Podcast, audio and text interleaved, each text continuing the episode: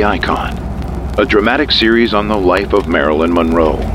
Our story continues with Episode 4 My Life Was Grim, Part 1. Thank you for arranging for me to see the house privately, Mr. Burke. Oh, absolutely. The pleasure's all mine, Miss Monroe. Given your status, I would imagine it's challenging to buy a home with sellers and neighbors recognizing you.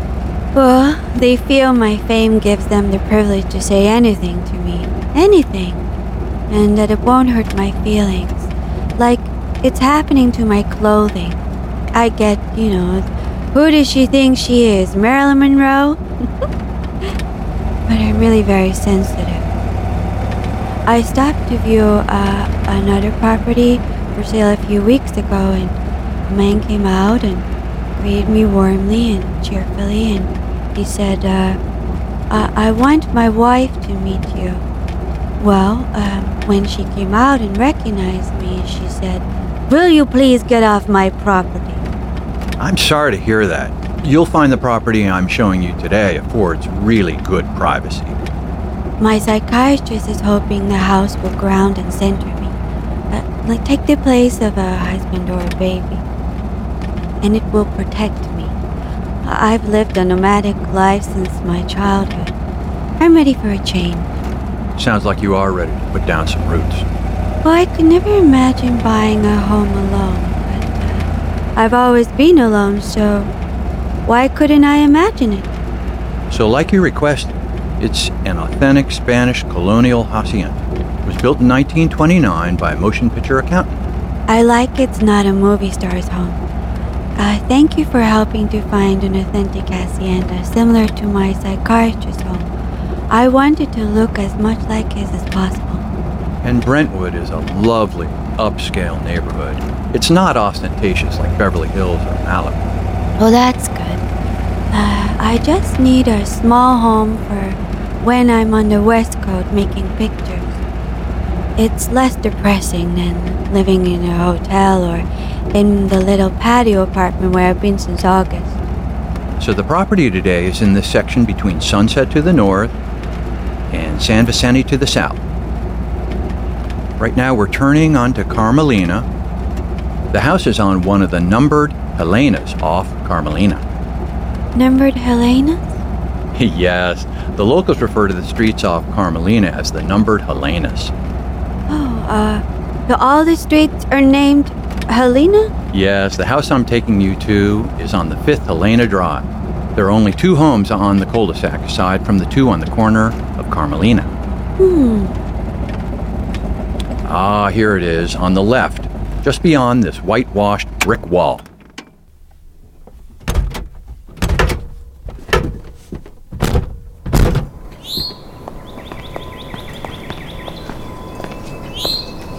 It looks like a little fortress where I can feel safe from the world. I, I can see the red barrel tiled roof. Yeah, let me just get the gates open.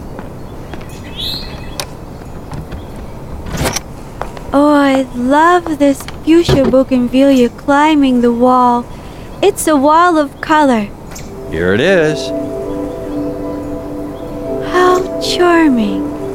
Oh, it's like a doll's house. To the left is the garage and an attached guest house. Garage. Uh, well, I don't own a car anymore. I, I gave mine away to my acting coach, coach's son in New York. But I, I like the idea of the guest house. I can imagine adding a second story over the garage and the guest house. If I add that apartment, I can coax Hattie, my cook in New York, to come and live with me here. And uh, the guest house will be perfect for me to entertain my acting coach and his wife and uh, Carl Sandburg when they come to visit me. There's a courtyard there that connects the garage and the guest house to the main house over there. And the neighbors are quiet. And the lot is gorgeous. It's actually an acre of rolling lawn with a sloping rear view overlooking the valley below. My housekeeper said uh, she heard the sounds of children playing when she viewed this house last week. Ah, yes, the pagans. The couple who is selling has outgrown it. Uh, built in 1929, Mr. Burke? That is correct. It's almost as old as I am. I, I like that it's been lived in by several generations. All right, well, let's go inside. It's a three bedroom, two bath home, fireplaces in the living room and the master bedroom. Oh, uh, what's this on the doorstep? Ah, it's a grouping of hand painted tiles of a coat of arms. Well, it says something. Yes, it does. Cursum perficio. Latin? Yes, it translates to My journey ends here. Sounds prophetic. After you, Miss Monroe.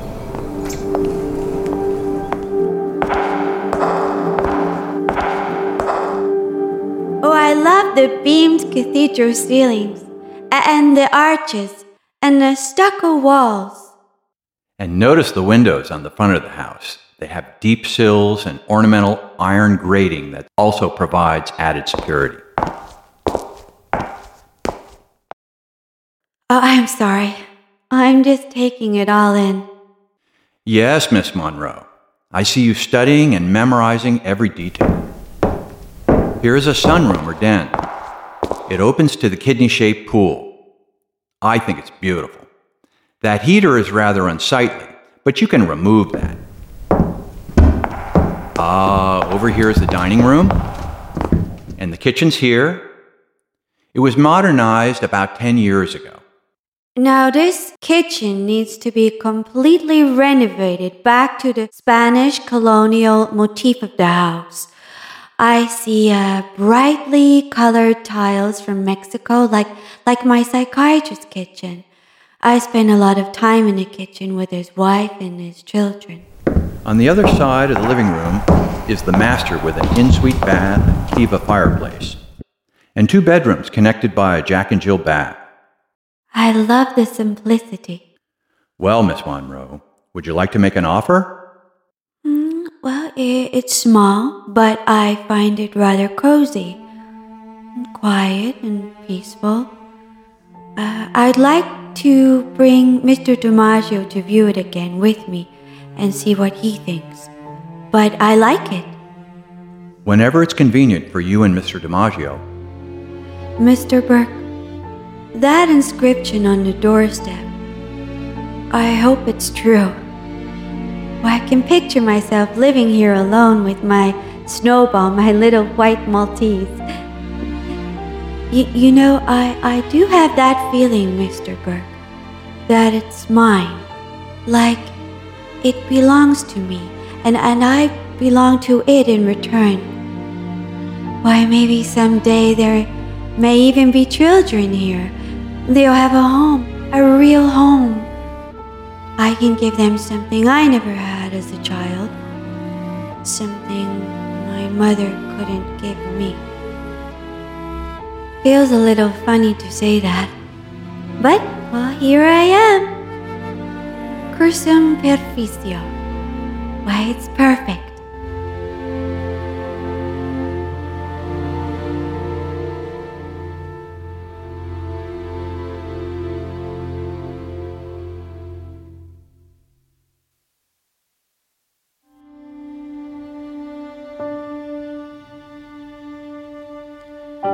Didn't like the world around me too much, because it was kind of grim.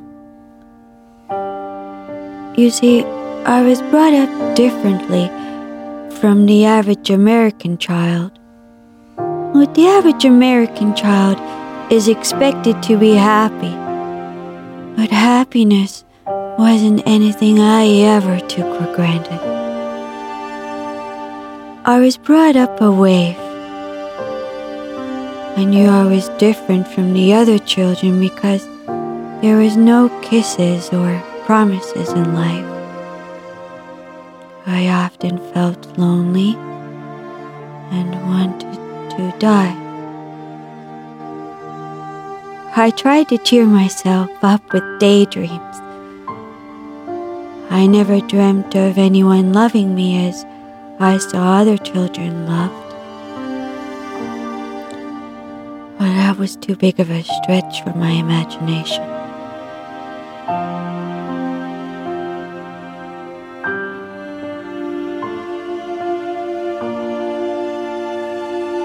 Marilyn's lifelong obsessive ambition to become a mother and actress was deeply rooted in childhood and was shaped by the women who participated in her upbringing.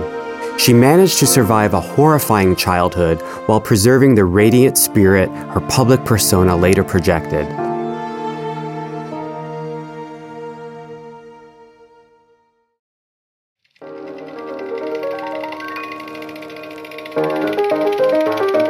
The warm climate of Los Angeles lured the fledgling film industry from the East Coast as early as 1907. The major studios include Biograph Film Company, Metro Goldwyn Mayer, United Artists, Vitagraph, Warner Brothers, Columbia, Fox Films, and famous players Lasky, later renamed Paramount Studios. By 1923, more than one fifth of the population of Los Angeles worked in the motion picture industry.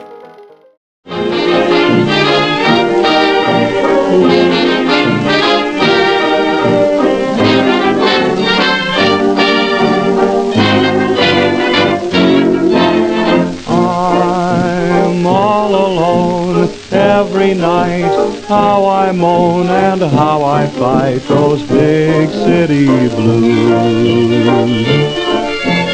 I walk for miles, place to place, but no one smiles to help me chase those big city blues. That year, Marilyn's mother, Gladys Baker, returned to Los Angeles and was greeted by an enormous sign rising from the slopes of Mount Lee, towering over the Hollywood Hills. A housing developer had recently erected 13 50 foot tall letters spelling out Hollywoodland as a promotional signage for his real estate enterprise. Gladys found employment in Hollywood as a splicer or negative cutter at Consolidated Film Industries. The company developed and printed film for the studio directors to view the dailies for possible inclusion in the final version of a film. Mostly female employees worked in the film laboratories as precision cutters. The work was long and monotonous, usually six days per week. Gladys's co-worker was Grace Atchison McKee. Grace had the reputation of being hardworking, hard drinking, and moving from one romantic relationship to another. She longed for a career in pictures, but settled for a position behind instead of in front of the cameras. Grace later became a significant figure in Marilyn's childhood and introduced her to motion pictures and film actors.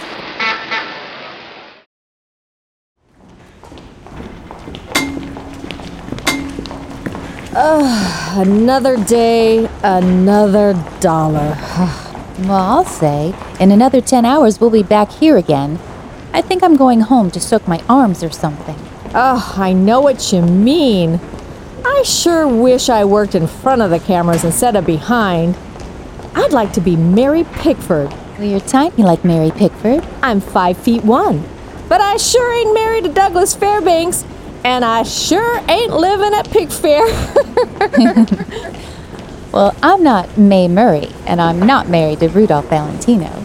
I'm Grace McKee. Nice to meet you. I'm Gladys Monroe Baker. So, are you hitched? Well, I was married to a mechanic for Shell Oil. We lived in Sawtell, but he turned out to be a flat tire, so I just left him. Then I married a draftsman, Mr. McKee. Well, I thought he was the cat's meow at first, you know, all hotsy totsy. Then just another letdown. So I said, Goodbye, Charlie. Guess I'm just crazy about the fellas. How about you? I lived in Kentucky for a spell. My husband Jasper left me. He was a jealous man. You got kids, honey? Yes, a girl and a boy. But my husband took my children. My daughter and son live in Kentucky with him and his new wife. Ah, shucks. That's awful. What a fink. You must be really heartbroken. I do miss them just the same. They'll be cared for. But there is nothing I can do about it right now. Now I'm just trying to make it here in Hollywood on my own. Well, I like being an independent woman. When I want someone or something, I pounce on it. But most of all, I'm very busy doing nothing. Going to parties and boozing are one of the most important things in my life, and this job allows me to do it. Hey, you should come out with me tonight to the speakeasy. What'd you say? Oh, I don't know. Ah, come on. Don't be such a wet blanket. You're so pretty. I wish I was as pretty as you. Let's go and have some fun before we have to punch that clock again in the morning. Let's live a little. Be like flappers tonight.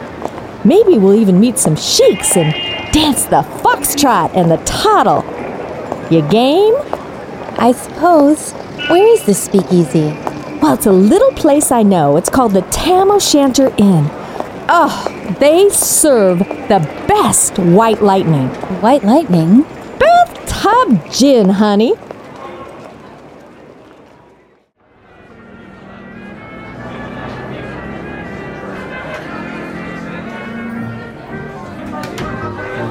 Can't believe this is the third night in a row that we've gone out together. You're a real live wire, Grace. I'm so glad we're friends. And I'm so glad you dyed your hair red like I told you. You look like the bee's knees. You are pretty. It sure is bright. It's bright and liberated, just like you. Hey, I was thinking, we should rent a place together in Silver Lake. That sounds swell. We could share expenses and finally get ahead. Until we find husbands. in the meanwhile, I think you need a man, Gladys. A man to have some fun with. I know I sure need one. I just want a man who loves me. Hiya, ladies. Well, how do you do? Hello, fellas. Oh, you ladies look like movie stars. Why, thank you. Well, we do work in pictures. Say, you work in the pictures? We most certainly do. So, who are you? Gloria Swanson and Marion Davies? No, we don't work in front of the cameras. We work behind the cameras. Far behind. How far? Pasadena? Oh, stop. no, really. What do you ladies do? We're film negative cutters. Precision film cutters. Well, that sounds interesting. Oh, it's long and monotonous work. Oh, I'll say six days a week we put on our white gloves, we splice the film marked by the editor, we pass it on to another team of white glove women who glue the pieces of negatives together into a montage. A montage? What you see on the screen, silly. Say, can we, uh, join you ladies? Be our guests. Take a seat.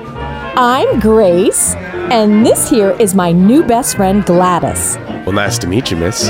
You're real pretty. Why, thank you. Waiter, bring us a round of old fashions. Oh, and I'll take another Manhattan. hey, Gladys, I think you might have found a fella to love you. Slow down on drinking. We've got to work tomorrow morning. Gladys and Grace could be considered flappers of their era, known as the Jazz Age. They drank bootleg liquor, took unchaperoned weekend trips with their beaux to the mountains, and fraternized with men at beach parties. Flappers challenged the social and sexual norms for women established by the preceding Victorian and Edwardian periods. They wore cosmetics and short skirts, exposing the knees, and engaged in casual sex outside of marriage. These changes illustrated the beginnings of women's political and social transformations in the Roaring Twenties. Gladys dated or engaged in relationships with a series of male coworkers. Then she and Grace shared an apartment in the Silver Lake section of Los Angeles.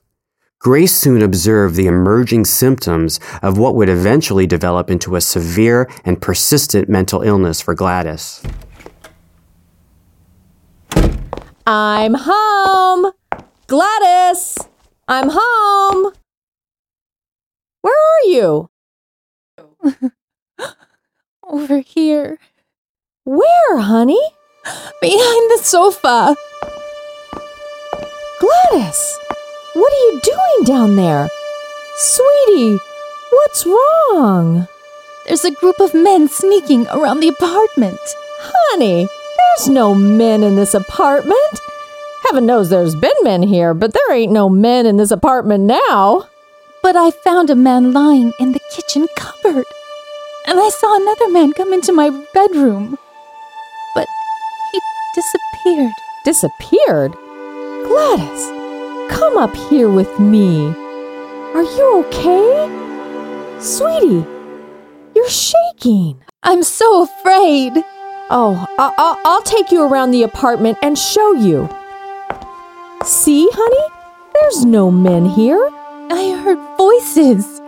I was frightened. Just frightened. Oh, there, there. You're safe. It was so real. I'm so glad you're here now, Grace. I was so afraid.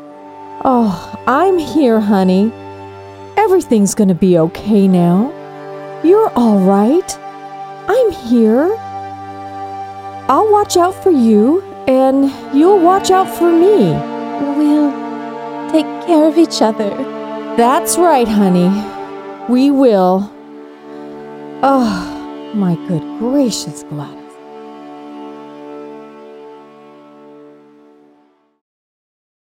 Coaxed by Grace, Gladys dated many men, but in truth wanted a husband to love her.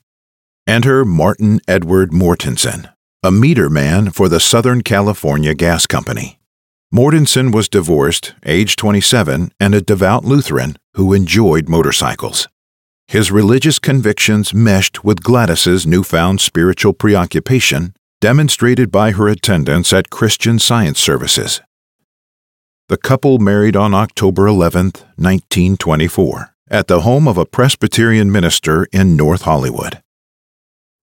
Della, Gladys's mother, had a history of unstable relationships and marriages. This provided a poor example for Gladys. Consequently, Gladys left Mortensen only four months after their marriage to live with Grace.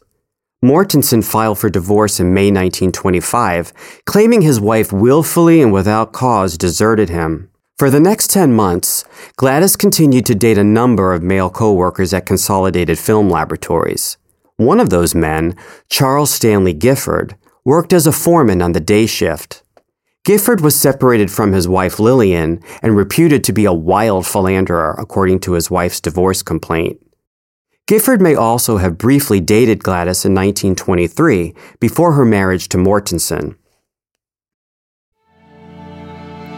Everything that's been said about my father or my father's is wrong.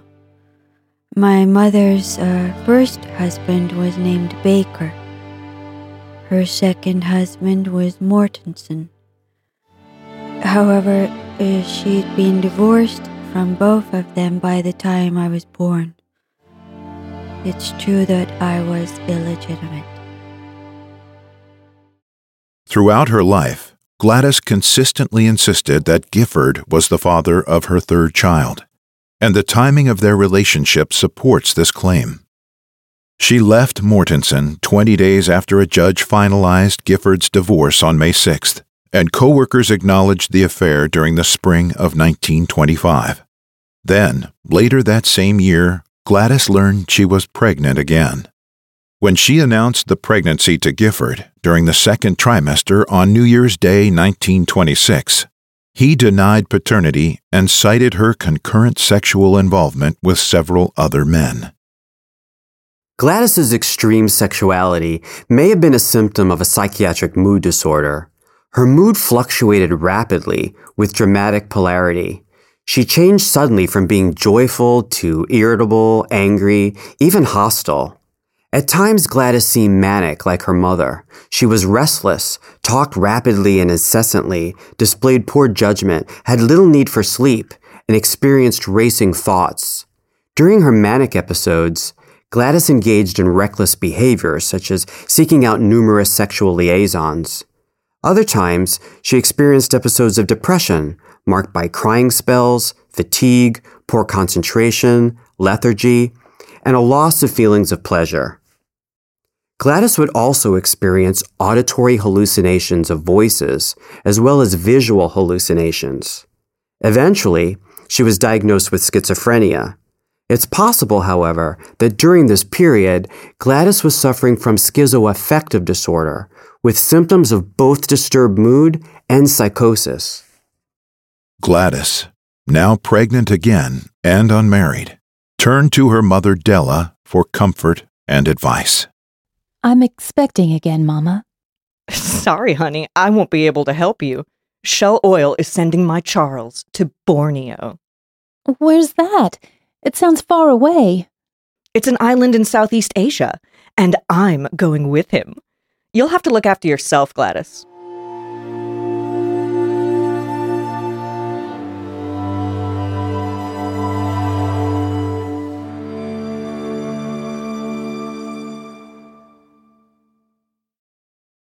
Oh, Grace, what am I going to do?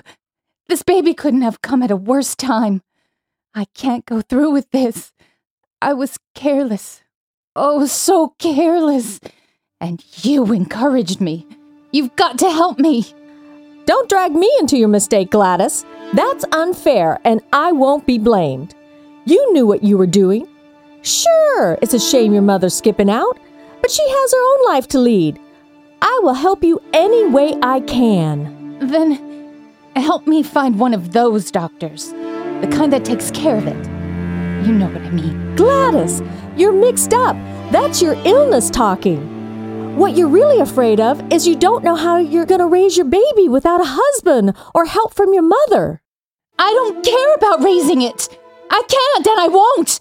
I don't want it. Well, if you don't want it, we can put the baby up for adoption. No! I said I don't want it. I don't want to have it at all. My God! Do you realize what you're saying? You said you would help me. I I I want you to help me find a doctor. Good Lord, Gladys. I will not help you do such a thing. I may be a hooch drinking, carousing woman, done a few men wrong, other things I'm ashamed of, but there is one thing I won't do. I won't help you kill your child. No, I don't care. I'm not going to change my mind.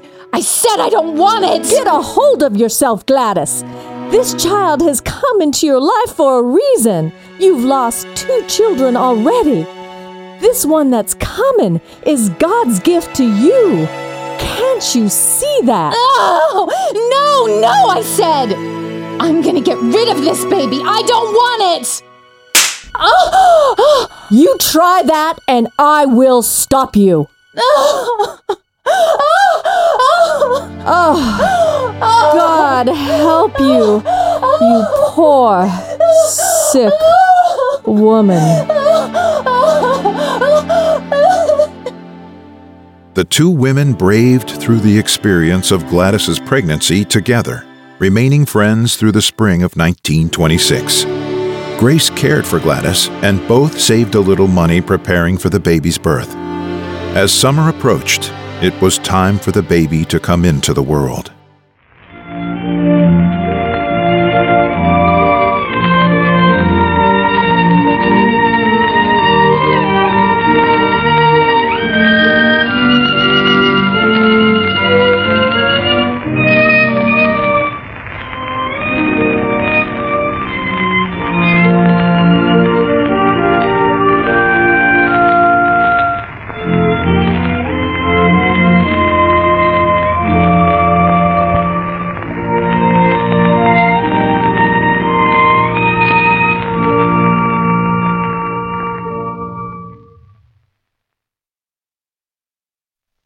For the facts behind the scenes portrayed in this episode, be sure to listen to our companion podcast, Norma Jean Discovering Truths, a discussion around the historical events drawn from Marilyn's life, which we are using to create the dramatic narrative in every episode.